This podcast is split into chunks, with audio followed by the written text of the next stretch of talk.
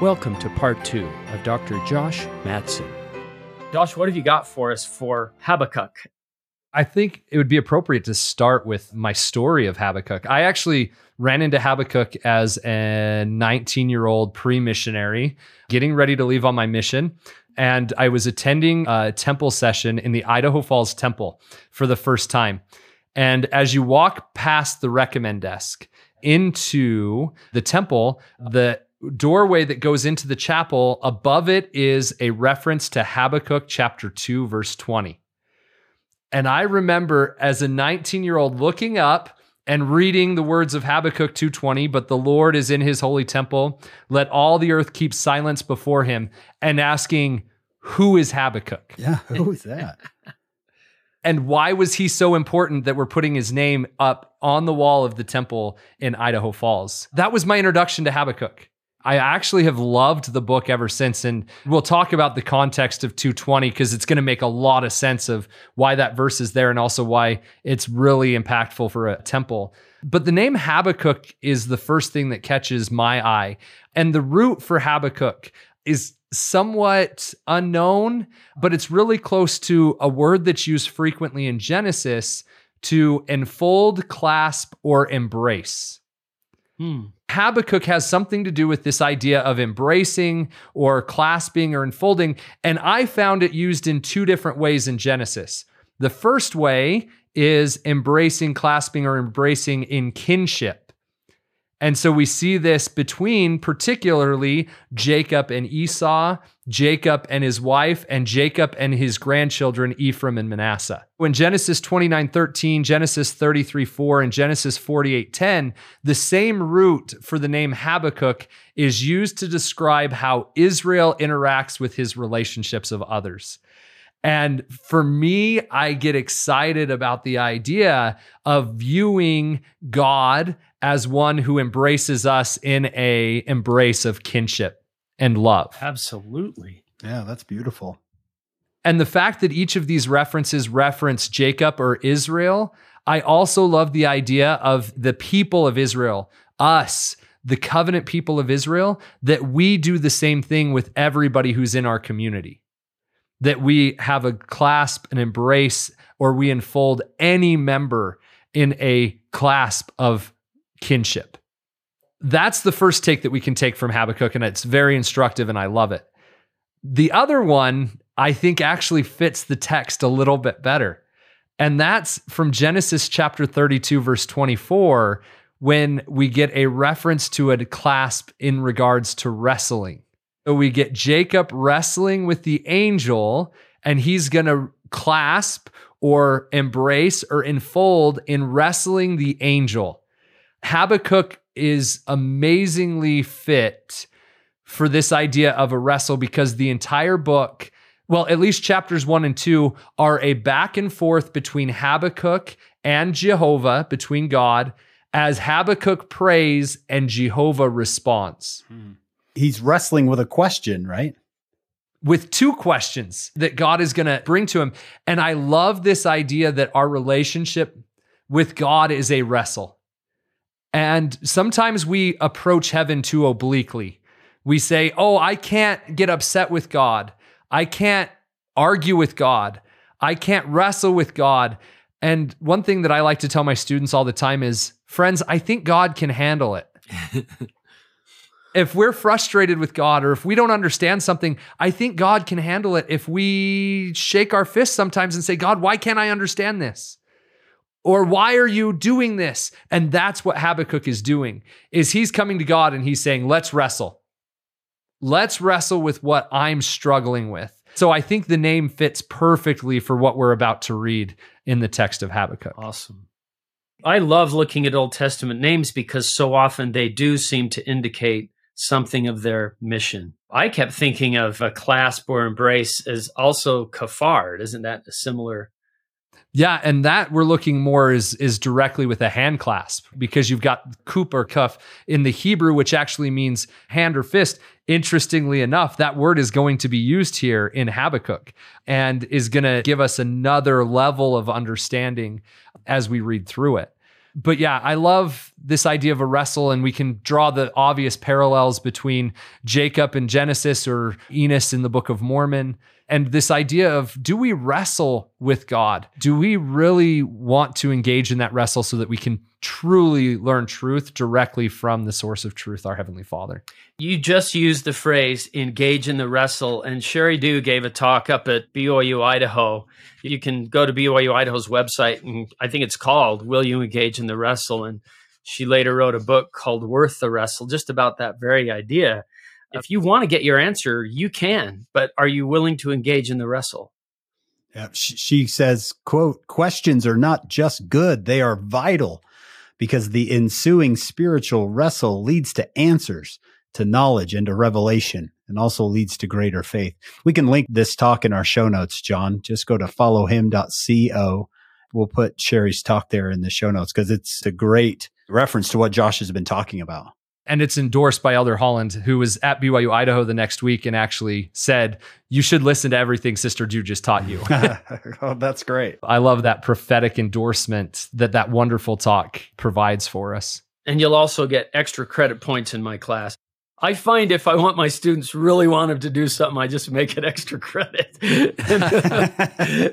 So good. So Habakkuk, we understand his name. Now, to give a historical setting like Nahum, we have to do some investigative work to find out when Habakkuk is written. Because just like Nahum, all we get about Habakkuk is the burden which Habakkuk the prophet did see. And there's some interesting parallels there that we can draw from. But the investigative work that we need to do actually is in verse six. So in verse six of Habakkuk, for lo, I raise up the Chaldeans that bitter and hasty nation, which shall march through the breadth of the land to possess the dwelling places that are not theirs. The Chaldeans here is a reference to the Neo Babylonians who are going to come and take over stewardship of what we would call the Holy Land from the Assyrians. They're going to destroy Nineveh in 612. So you can see the natural flow from Nahum to Habakkuk. We move from the Assyrians to the Babylonians. It's interesting with verse six, and then if we would continue in verses seven, eight, nine, this makes it seem aware that Habakkuk is describing that people are already aware that the Babylonians have destroyed Nineveh and that they are marching across nations, including the Battle of Carchemish, which takes place in 605 BC. That people are familiar that they're starting to be on the move but they haven't yet made their way to the kingdom of Judah and to Jerusalem. So we're kind of in this sweet spot of sometime between 605 BC and the ultimate destruction of Jerusalem in, in 586, 587 BC. That's Lehi time period, right? Exactly. So Habakkuk could very much be one of those contemporaries with Lehi. And everything that we're seeing here is part of that context that we're familiar with. I'm so glad you said what you said a second ago because I've always thought Chaldeans equals Babylonians, but you called them Neo Babylonians. so it means they kind of took over we do this with the Assyrians as well. We have the Neo Assyrian Empire and we have the Babylonian Empire. So, the reference to Neo Babylonians is the fact that we have people inhabiting Babylon well before the rise of the Babylonian Empire for scholars in a, a, way to be able to delineate between people who are inhabiting Babylon, let's say in the second millennium BC, and this Neo Babylonian Empire that's going to come and destroy Nineveh and destroy Jerusalem and continue to expand as an empire. They're referred to as the Neo Babylonians because they're new. That's Neo. So the new Babylonians because they're closer to our time and so that delineates from the older Babylonians who would have existed prior to that. It sounds to me, am I reading this right, that Habakkuk is struggling with the idea that the Babylonians are going to be successful? Yeah, so there's two things. The outline of Habakkuk is Habakkuk gives two prayers, one at the beginning of chapter one and one at the end of chapter one. So in Habakkuk chapter 1, verses 2 through 4, we get Habakkuk's first prayer to God. And he says this O Lord, how long shall I cry and thou wilt not hear? Even cry out unto thee of violence and thou wilt not save.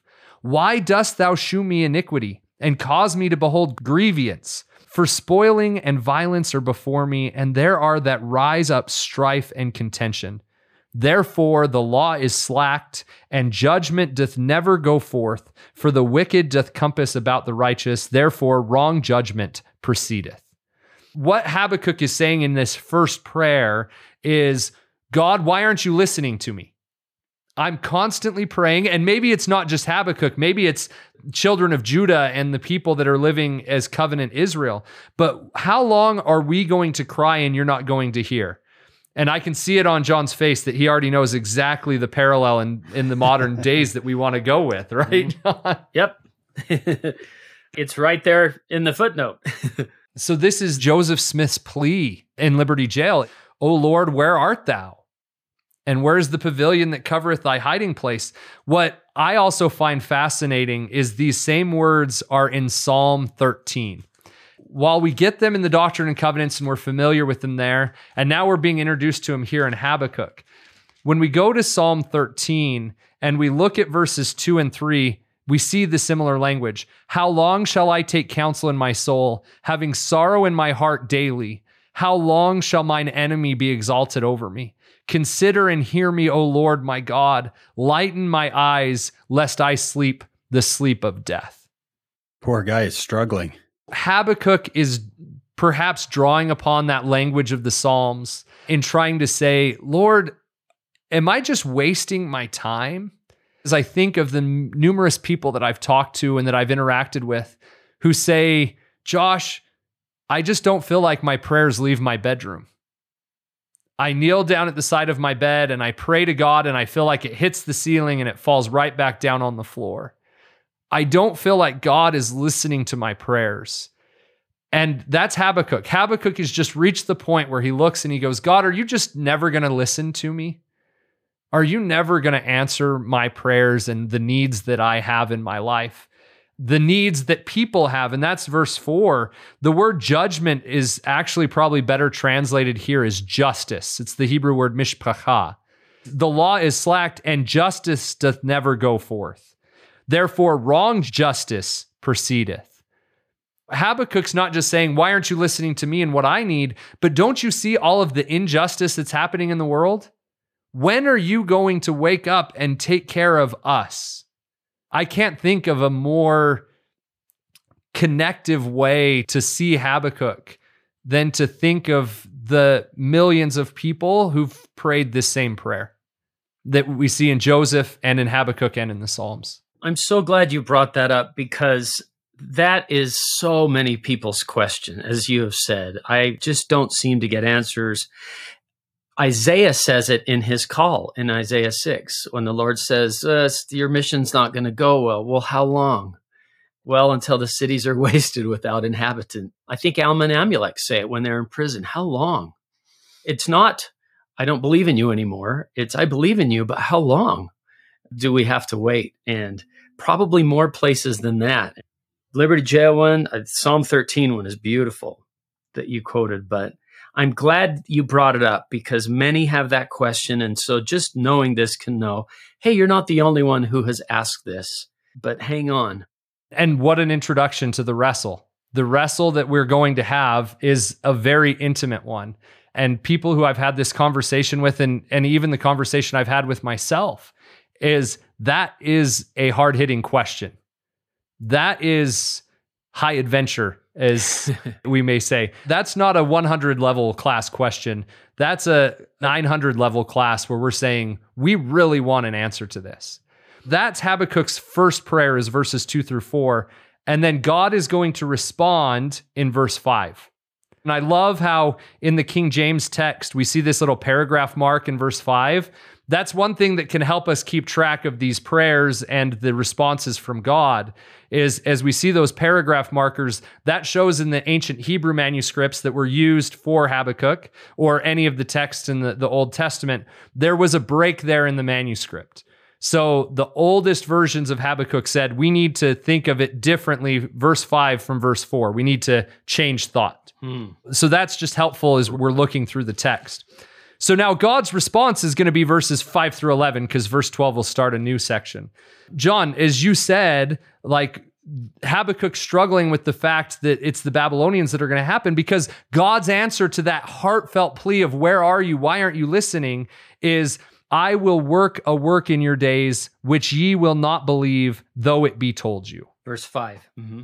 And we even get language if we went further back that wonder marvelously, for I will work a work in your days which ye will not believe, though it be told you. That's just kind of like, I'm going to answer your prayer and in a way that you did not think it was coming. Is that what that means? Yeah. And it says, I'm even going to tell you it, and you're going to be surprised. And that's why we need to know the context that this is prior to the Babylonians coming in. Mm-hmm. And in an essence, executing justice upon the kingdom of Judah who has abandoned God. And so that very question, he says, I'm going to do this. And then what he does is he foretells, and starting in verse six all the way through verse 11, is it's a very detailed idea of I'm going to raise up the Chaldeans or the Neo Babylonians. And what they're going to do is they are going to be terrible and dreadful. We read in verse seven. Their judgment, again, connect that verse to verse four. This is justice. Their justice and their dignity shall proceed of themselves. And they're going to be swifter than leopards and more fierce than the evening wolves, and their horsemen shall spread themselves. Their horsemen shall come from far, and they shall fly as the eagle that hasteth, hasteneth to eat.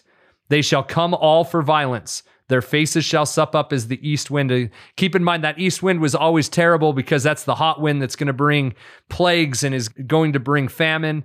And so they're going to come and they're going to be just as impactful as plagues and or famine in your lives. And they shall gather the captivity as the sand. The answer to Habakkuk's first prayer is Where's your justice, God? And God saying, Well, the justice is about to come with the Babylonians which is fascinating because the Babylonians aren't exactly the, the righteous. Yeah. He's using others, the Babylonians, as an instrument to accomplish what he wants to do, even though the Babylonians might not be aware of it. The Neo Babylonians. Exactly. I'm trying to put myself in Habakkuk's position going, What? Well, yeah, you're answering my prayer, but not with them. Please, no, not with them. That's verse five, which you will not believe, though it be told you. Yeah. and to be honest, what you've just demonstrated is that we all have the same reaction, and so does Habakkuk. So now we get to Habakkuk's second prayer that starts in verse 12. And he says, Wait a second. Art thou not from everlasting, O Lord my God, mine holy one? We shall not die. O Lord, thou hast ordained them for judgment, and O mighty God, thou hast established them for correction. I actually put a question mark in there it seems much more like a question in verse 12. What, them? Wait, wait, wait, wait, wait. I just want justice, but not this way. I didn't want this answer. Yeah.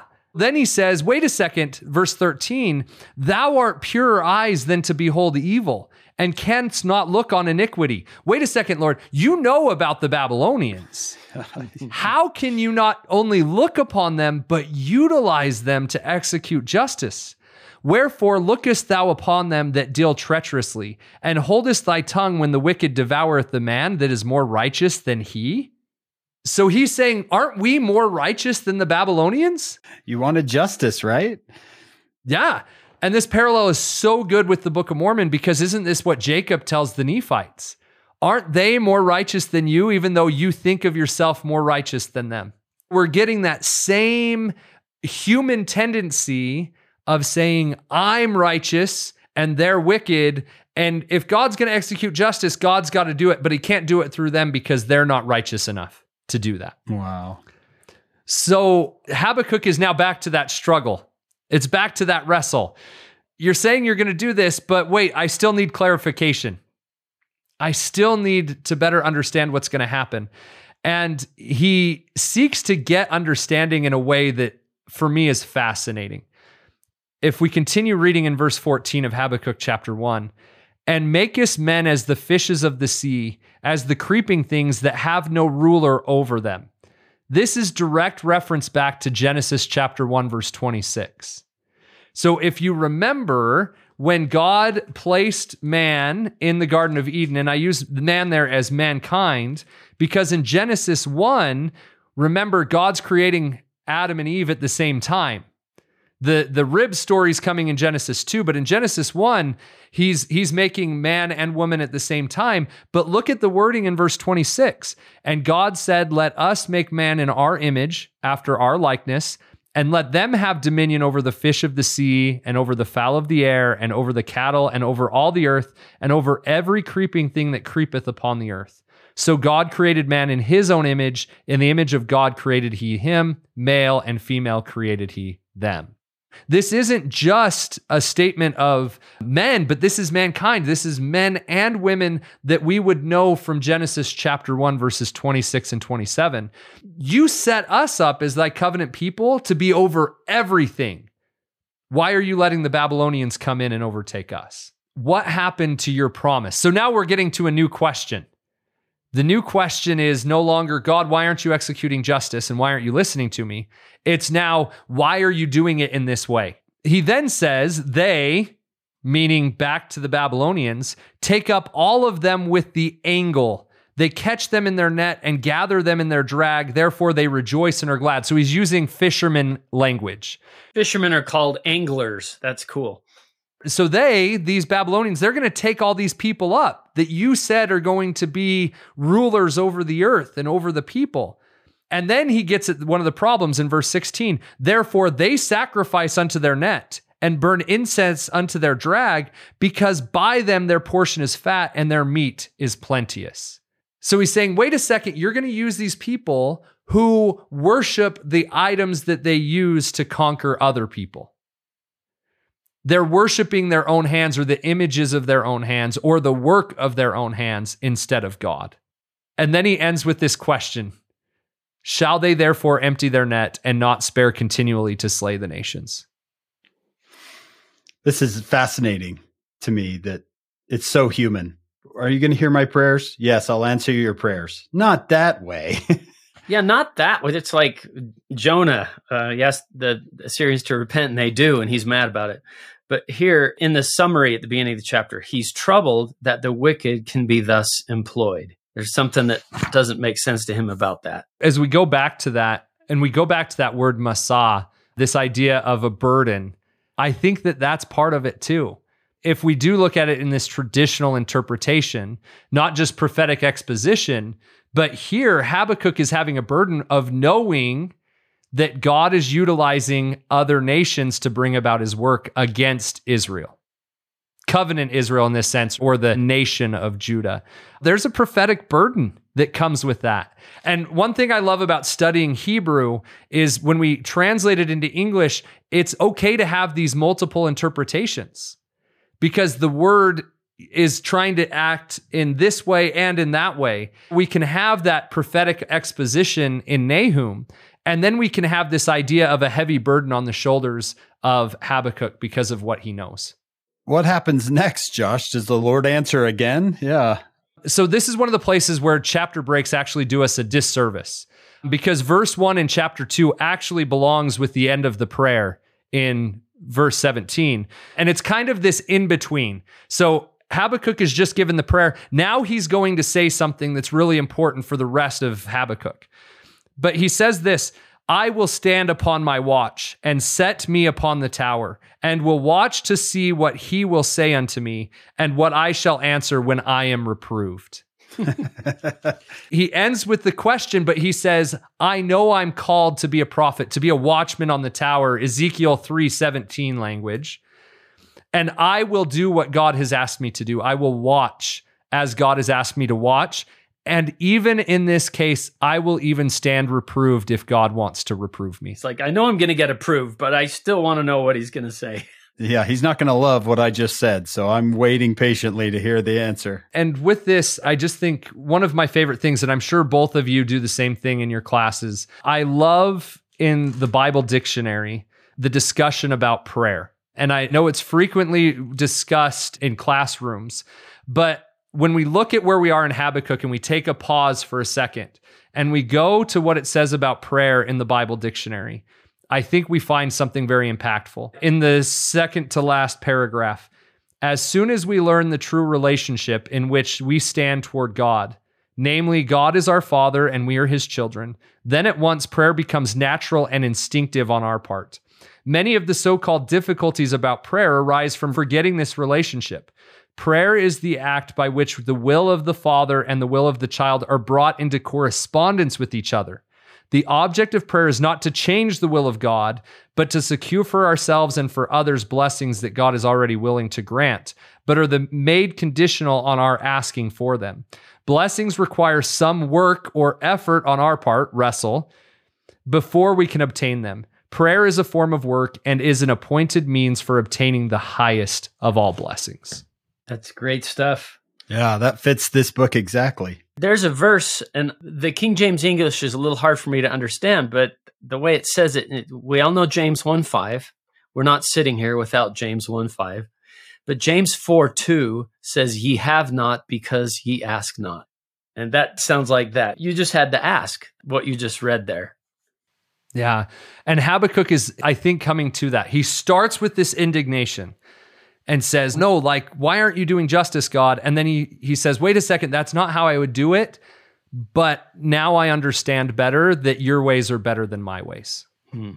And I am willing to submit my will to your will. And I am willing to understand that what you are doing is with a grander perspective than what I would do if I was in your shoes. And in essence, he gives that willing to submit in verse one. And it gets lost because you transfer chapters. And sometimes when we read chapter one on a Wednesday and then on Thursday we start chapter two, we forget how it's tied into that prayer that Habakkuk is praying to God. And the Lord answers him again. Yeah, and this is a great place because not very many places in scripture do we get what comes next. In verse 2, and the Lord answered me and said, Write the vision and make it plain upon the tables, that he may run that readeth it. And going back to what we talked about prophetic exposition in Nahum, look at what the Lord says. So write the vision, write, write what you see, vision. and make it plain upon tables. Hmm. So you use your language to help make it more understandable so that he may run that readeth it. Great. The prophet's got to use his own mind to take this revelation, put it into words that people can use. And not just use, but do. It's not enough just to know. We could quote all of Habakkuk, but if it doesn't cause us to run or to start to move forward along the covenant path, Habakkuk is a book that's intended to be a book of action. And then we get this next part. So the Lord hasn't quite answered yet. He's saying, okay, you stood up and you said you're going to be the prophet that I need you to be. I need you to write what you're about to see. I need you to make it more understandable. But then he says this fascinating line in verse three. The Lord says to Habakkuk, For the vision is yet for an appointed time, but at the end it shall speak and not lie. Though it tarry, wait for it, because it will surely come. It will not tarry. I underlined the wait for it. I just thought that's awesome. It's the Lord saying, wait for it. It's coming. All of these how longs will be answered eventually. Just wait for it. It won't tarry, it'll come. And I love going back to these commentaries. As we had said at the beginning, one of the best preserved commentaries from the Dead Sea Scrolls is actually a commentary on the book of Habakkuk. And I think this is an appropriate time to insert what we see right here.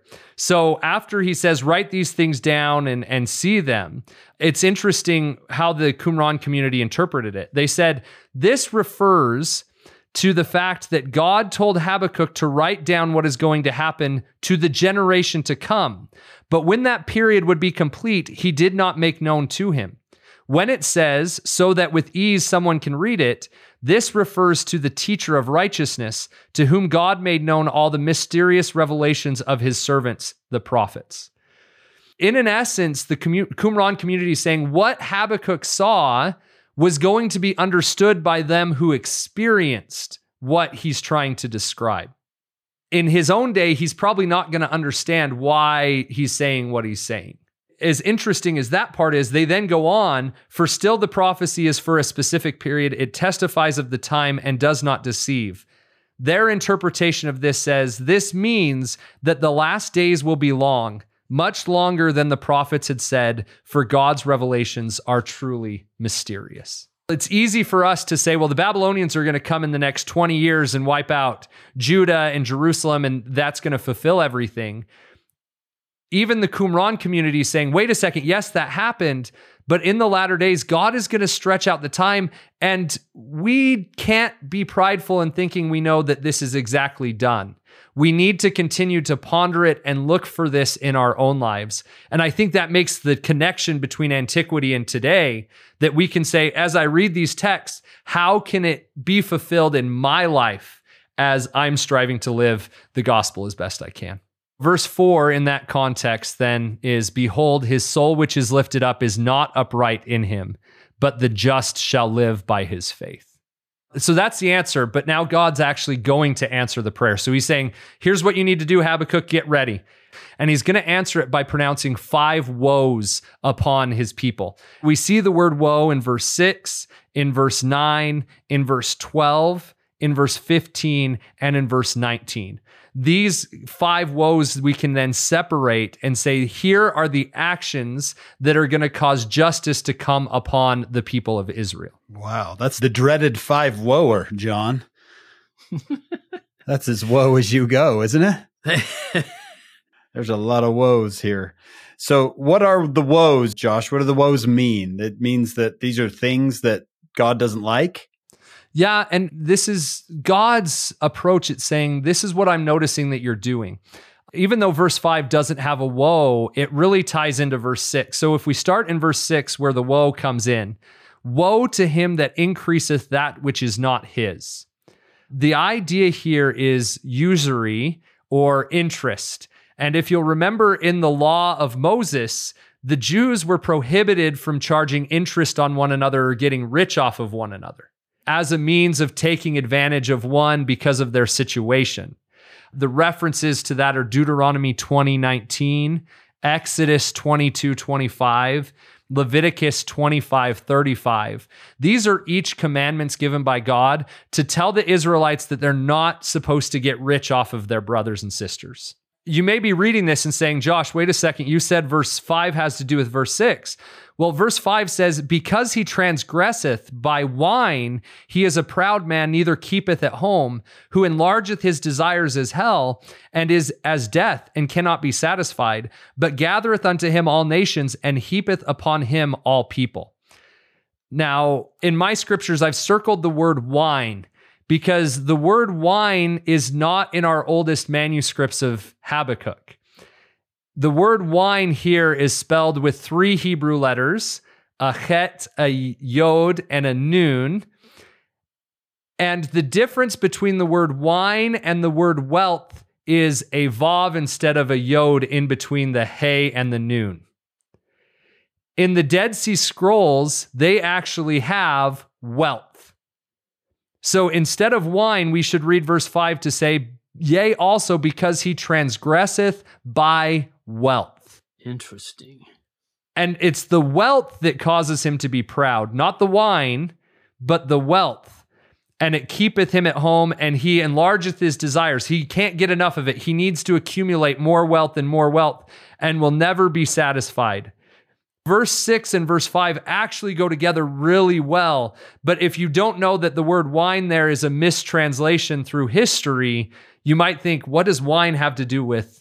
That's a great connection. And how often do we try to do that? Try to make money off of other people's difficult situations? And I think the Lord knew what he was talking about in the law of Moses when he's saying, This is not how you are to accumulate possessions and wealth is off the backs of your brothers and sisters. Not a Zion way to do things. Yeah. And John, I love your reference because of Moses 718. There was no poor among them. What does poor have to do with building Zion? It's because of the fact that we often talk about consecration, but we also need to give the idea that Habakkuk is giving us that we're not trying to build wealth off of our brothers and sisters. The next one in verse 9 is Woe to him that coveteth an evil covetousness to his house. This actually connects again with what we have. A better translation of coveteth here is a translation that I read that actually changes the word to fraudulent profits. So, woe to him that gets fraudulent profits.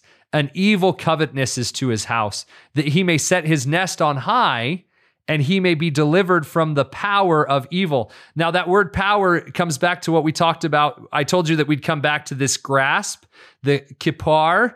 The word there is cup or fist or reach or hand.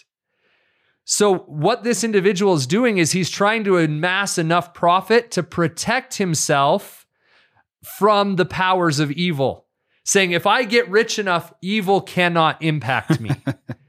Seems like a backwards way of thinking, but okay. And Habakkuk is saying this is a false hope, that you will not be able to ever run away from evil if you're participating in these abilities of gaining profits. Verse 10 then makes more sense when it says, Thou hast consulted shame to thy house. Another word for consulted there, if you look at the footnotes on 10, is devised or schemed. So thou hast schemed shame to thy house by cutting off many people and hast sinned against thy soul. The idea here is that you're not going to get away with this. The more people that you fraud out of money, this is one of those times where I remember talking about the outer darkness or celestial kingdom with my students and and I say this is reserved for people who are whoremongers and who love to make a lie and people who make fraud and telemarketers and and all of those only half joking but that's what this idea here is that if you're going to try and defraud people out of their money then you're going to sin against your soul. And I think that there's an innate belief within all people that if they participate in those activities, they know that they're taking advantage of someone. And that their soul is bearing testimony to them that they should not do what they're doing. And that that idea that they're sinning against their own soul. I love the definition of sin. To him that knoweth to do good and doeth it not, to him it is sin. That one. Yeah, James. Yep. It's in the book of James, I think. That idea of the fact that sinning is openly rebelling and knowing what you're doing is wrong. And that's what he's saying here is, is that if you're fraudulating people out of this, that's the case. I don't know how much comfort that brings to the person who's being frauded, but at least God is being aware. And we're going back to that justice. Is there not justice for these people? And the justice is there the last note that I might make on just this woe is verse 11 is fascinating to me because it says, For the stone shall cry out of the wall, and the beam out of the timber shall answer it. And I can't help but think of the Savior on Palm Sunday when people are telling him, Hey, you need to keep these crowds down. You're going to get this attention of Rome that we don't want. And he says that if they should hold their peace, the stones shall cry out. The stone shall cry out of the wall. Wow. I think we get a great connection there with what the Savior was trying to teach is that even what we may call inanimate objects are going to bear testimony against those who are wicked, but also bear testimony of truth to those who are righteous. Yeah. It's like if these walls could talk, let's keep going through these woes we can move a little faster. I think these are fairly straightforward. In verse 12, we get the next woe from 12 and 13. Woe unto him that buildeth a town with blood. This idea of political arrogance. I'm going to build a town on the blood of the people and establish a city out of iniquity. There's numerous examples from the ancient world and even our modern world of people who build great names to themselves, but on the backs of innocent individuals. The Lord of hosts, that the people shall labor in the very fire, and the people shall weary themselves from the vanity. The phrase Lord of hosts, this is Jehovah, the God of Sabaoth, the, the hosts or the armies of heaven. He's aware, and your city cannot stand against him verse 14 really doesn't fit. And some people actually think that verse 14 actually belonged in chapter 3 and not here. But I think that there's actually something instructive here of the Lord then saying, For the earth shall be filled with the knowledge of the glory of the Lord as the waters cover the sea. That all the world, no matter where you're at, is going to know the glory, the kavod, that presence of Jehovah Uh, that divine presence that existed over the tabernacle and that led the children of Israel in the wilderness. All the world will know about it. Yeah, you can build a town on blood and establish a city by iniquity, but it's still on the earth, which is the Lord's. Right. And one day everybody will know. All will know We talked about the next woe, verses 15 through 17, and this idea of drunkenness and sexual promiscuity. And then the last one, verse 19, we get a woe unto him that saith to wood awake and to the dumb stone arise. Uh, here's the idolatry that is present throughout the ancient world, including Israel. I remember talking to an archaeologist, and I said, What's the most common thing outside of pottery that we find in Jerusalem and the surrounding area? And I was blown away by the response that one of the things that we find most in Jerusalem are idols. Wow. And for us, it's easy to put distance between us and idols. We go, oh, I don't build an idol and put it in my bedroom or go to some temple. But in an essence, this is anything that we put our trust in that's not God. And for us, it may even be gold and silver, just not in the form of a small statue. President Kimball kind of did that thing about some might be surprised to think that the boat, the vacation, I can't remember all the things he said that that could be idol worship because like you said, it's anything that's not God that you're giving your reliance and devotion to. Yeah. So God's saying, here's your last woe if you're idolatrous. And then verse 20, we already talked about it and its presence in the Idaho Falls temple, but the Lord is in his holy temple. Let all the earth keep silence before him.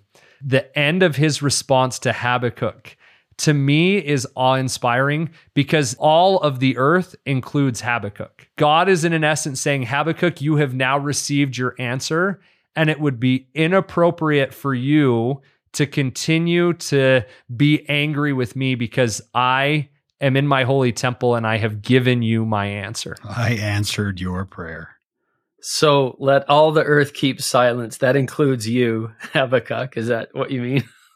yeah just think this is such an instructive story for you and I because we can wrestle with the Lord, but when the Lord gives us an answer, it's inappropriate for us to continue to rail and say God is not answering our prayers. When we know that we've received an answer, it's time for us to keep silence before Him. What's fascinating to me in this sense is that in the Dead Sea Scrolls, in the commentary on Habakkuk, it actually ends with verse 20. And there's plenty of space on the scroll where they could have continued into chapter three. But Habakkuk chapter 2, verse 20 is the last verse that's on the commentary of this. And I love what they say in regards to this last verse. In the Pesher Habakkuk, it says that this refers to all the Gentiles who have worshiped stone and wood in the day of judgment, God will exterminate all those who worship false gods, as well as the wicked from the earth. The silence is not people choosing to be silent, but that God eventually will silence all of those who are going against him, and he will stand alone in his temple and will have silenced all the other gods and all the other voices. Eventually, all of the tumult and all of the naysayers about God, eventually they will be silenced by the God of Israel. Mm, I can see that. The Lord is not an idol, He's in His temple. So, chapter three then is Habakkuk responding, but responding with praise. Yeah, Habakkuk chapter three is this just enigma in the Old Testament because if we read the first verse, a prayer of Habakkuk, and the prophet upon Shigionoth. What a great word. What that word is, at least most scholars have come to the conclusion, that's the melody. So, what Habakkuk is actually giving us is he's giving us a song. So he's just prayed, he's just had this experience, this wrestle with God, and now Habakkuk is going to sing a song. I think I feel a song coming on. Okay. the melody of that song is this Shigionoth, but Habakkuk is now going to give us a psalm. And you see the language. If you look at verse three, right in the middle, we get that word Selah. And if you remember from the Psalms, remember we had Selah, Selah, Selah, Selah. We're now singing a song, and Habakkuk is going to give this song, which is his way of taking everything that he just learned from the Lord and making it so that the people can understand and they can run with it. Yeah, and they can remember it too. If you think how, I mean, you can hear a song that you haven't heard in 10, 15 years, and all of a sudden you know all the words again. So it makes it easier to remember. Exactly. And the way it's written poetically in ancient Israel, they would have been able to recall this as well. We see this and we can get some great insights. A lot of it is just recirculating what we've seen is that God is displeased with the world and will eventually destroy it, whether by the hands of the Neo Babylonians or others, but also the fact that we need to rejoice. And if we skip forward to verse 13, and I know that's missing a lot of other things, but uh, okay. I think with that context, it gives people a good chance to to understand. But verse 13 in Habakkuk chapter 3, thou wentest forth for the salvation of thy people, even for salvation with thine anointed. Thou wouldest the head out of the house of the wicked by discovering the foundation upon unto the neck. Selah. And Habakkuk is sitting here and he's saying God is going to work for the salvation of his people and especially for his anointed. And that's any covenant member of Israel who is participating actively in what God has commanded for them to do. And that anointing for us in a modern context takes on even more relevance as we think about the ordinances of the temple. Oh, yeah. Thine anointed.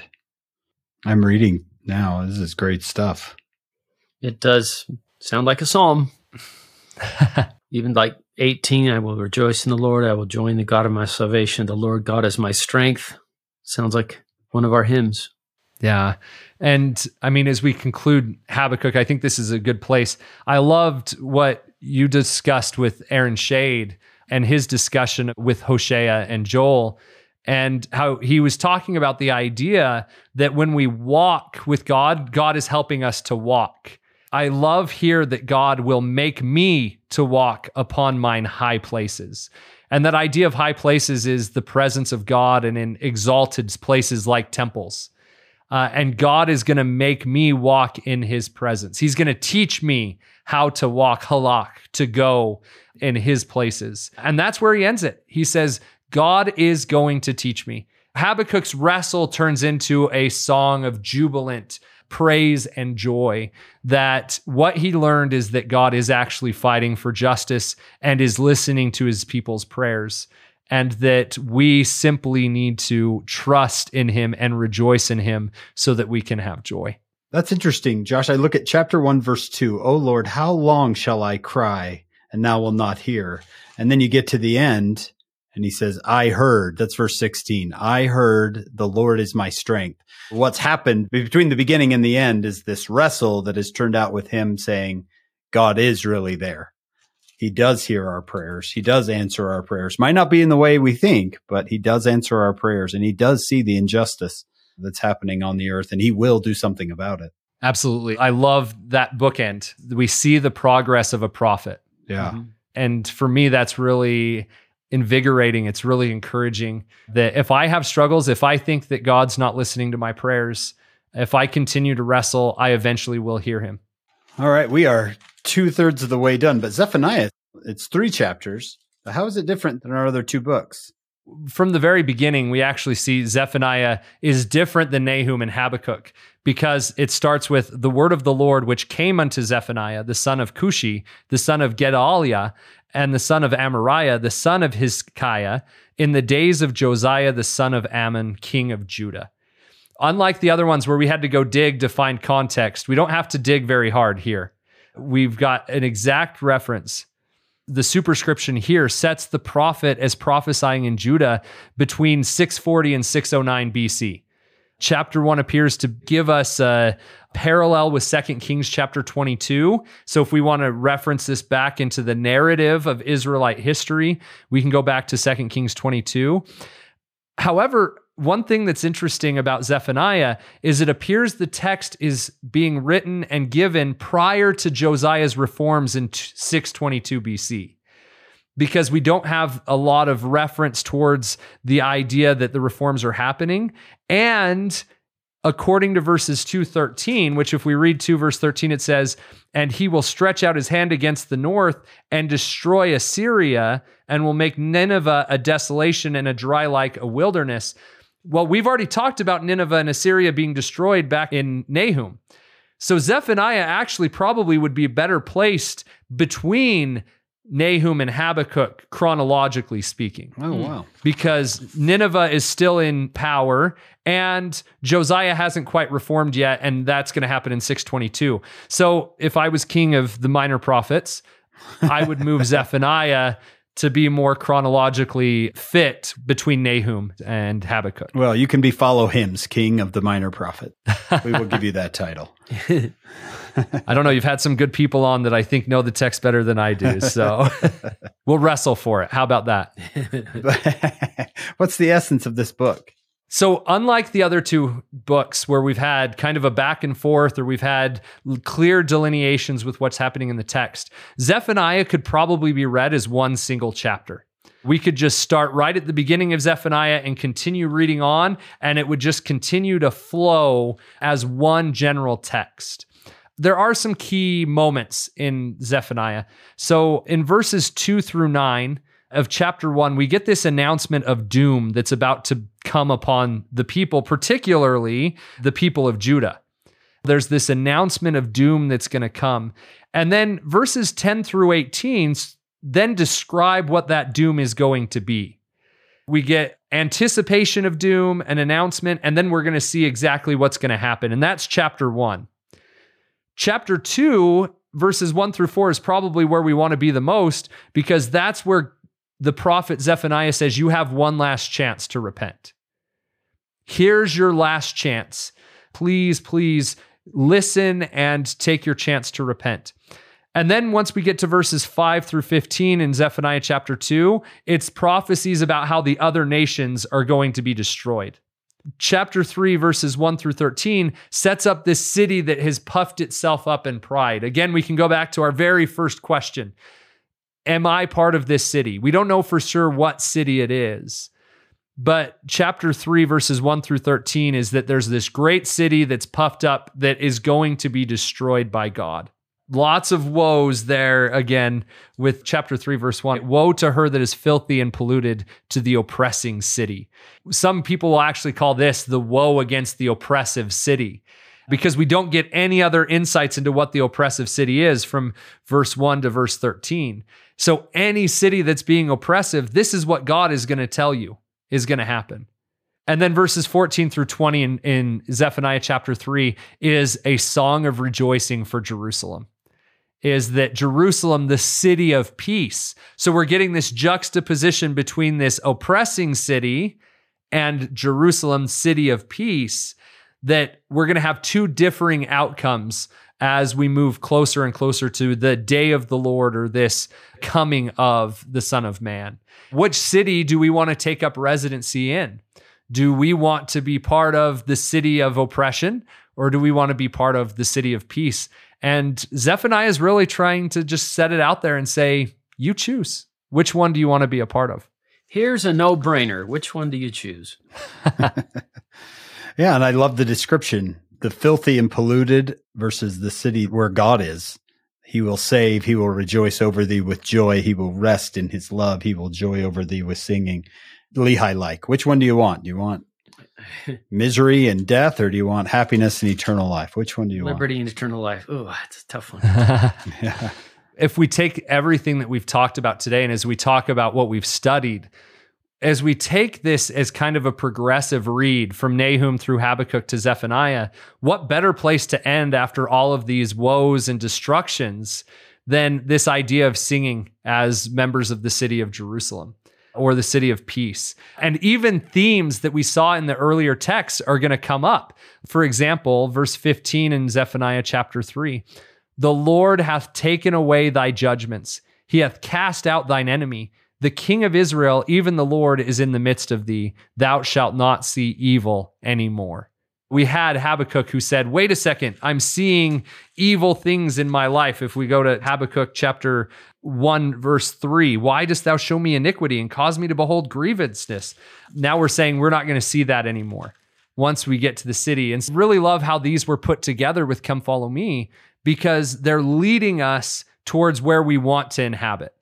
And after reading all of these cities and all of these nations being destroyed and all of these woes, what better way to end our week of reading than to see all of these great blessings and especially the blessing that God is in the midst of those who are part of this city? It's a beautiful way to finish. It's nice that these three books were together and it finishes in such a positive note. The manual says you might compare these verses to the experiences described in 3 Nephi 17 and ponder how Jesus Christ feels about his people, including you. I love that verse 19, Zephaniah 3:19. I will undo all that afflict thee. I will gather her that was driven out. I will get them praise and fame in every land. It reminds me of the Lord saying, I can do my own work. Yeah. Wow. And what that work is, I love uh, Zephaniah actually kind of shows his hand a little bit in Zephaniah chapter 1 verse 7 because we're going to get to that piece and we're going to get to that. But verse 7 again we're going to draw on that Habakkuk language, hold thy peace at the presence of the Lord God. There's Habakkuk 2:20 again. For the day of the Lord is at hand. For the Lord hath prepared a sacrifice, he hath bid his guests this most recent general conference, I think of Elder Bednar's discussion of the parable of the wedding feast in Matthew 22, 1 through 14. Zephaniah is saying that exact same thing is that at the end of days, God is going to hold a sacrifice, a feast, and he hath bid his guests to come. Zephaniah is going to go on and talk about these woes and the doom and destruction but he's ultimately saying, wait, don't worry about that part of it. God's going to give you, uh, is going to invite you to be a guest as part of his sacrifice.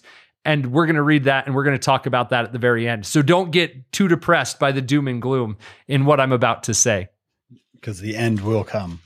And a way to apply that to us, we have been bidden to feast at the Lord's table. So it reminds me of this quote from Elder Holland, October 1997. Wow, we were quoting Elder Holland from the 1990s today. He hath filled the hungry with good things is the name of the talk. He says, now, if you feel too spiritually maimed to come to the feast, please realize that the church is not a monastery for perfect people, though all of us ought to be striving on the road to godliness. No, at least one aspect of the church is more like a hospital or an aid station, provided for those who are ill and want to get well where one can get an infusion of spiritual nutrition and a supply of sustaining water in order to keep on climbing. We've been bidden to the feast, and even if you feel spiritually maimed, well, it's it's not a monastery; it's more like a hospital for those who are ill. Beautiful. I think taking that and that idea of come and be a part, right, is the the language of Zephaniah too. Gather yourselves together, yea, gather together, O nation not desired. Before the decree, bring forth before the day passes the chafe, before the fierce anger of the Lord come upon you, before the day of the Lord's anger come upon you. Seek ye the Lord, all ye meek of the earth, which have wrought his judgment. Again, you can read justice there. Seek righteousness, seek meekness. It may be ye shall be hid in the day of the Lord's anger. Again, I love of this idea of the simple folk, the tender, the meek folk of Ephraim. Like if we're willing to be humble to be able to come to the Lord. Yeah, I hear that. Repent before it's too late. You still have time. Take advantage of the time that you have, right? Before the decree, before the day of the Lord's anger come upon you. You still have time. Josh, this has been a fantastic day. I've got notes all over. John, do you have notes all over and now in Nahum and Habakkuk, where my pages used to be blank. I've now got colors and notes. Exactly. notes where I never had a note before. yeah. This has been a great day. I think our listeners, Josh, would be interested in your journey as a Bible scholar and a believing Latter day Saint. What's that journey been like for you? Well, it actually started humorously. Hank, at the beginning, you talked about hearing John Bytheway for the first time when you were 12. I was about 12 years old and I was watching the History Channel on a Sunday. Our family rule was no football until after church. The only two things we could watch before church were church movies or the the History Channel because it had churchy stuff on it. I remember vividly uh, watching the History Channel, and a biblical scholar was being interviewed and talking about the event we talked about earlier the parting of the Red Sea by God for the children of Israel to leave Egypt. And this scholar presented what is very popular among scholars' discussions today that there wasn't a parting of the sea, it didn't actually happen. And here's all of our evidence for why that's the case. And my 12 year old self started yelling at the television. my mother came down and asked, Josh, what's going on? At least how I remember it. She may be listening and think, I don't remember that, Josh. But as I remember it, she said, Josh, why are you yelling at your brother? And I said, Because he's lying. And she thought I was talking about my little brother, but I was talking about my brother on the television. And I remember vividly just committing in my heart and saying, You know what? I want to have all the credentials that that man has. And I want to have the opportunity to use my education to help people grow in faith and not diminish faith. I, in an essence, wanted to read all the books and get the degrees and the titles, not because those mean a lot to me, but because I know there are people out there who find comfort in knowing that somebody can get an education and can get letters before or after their name and still have faith that they can still believe. I think if we don't ingest what we've just talked about and we don't really think about this idea of humility and meekness and putting ourselves before God, if we lift ourselves up like these ancient cities and these ancient people, if we think we know more than God, then we set ourselves up for the same type of spiritual destruction that awaited them.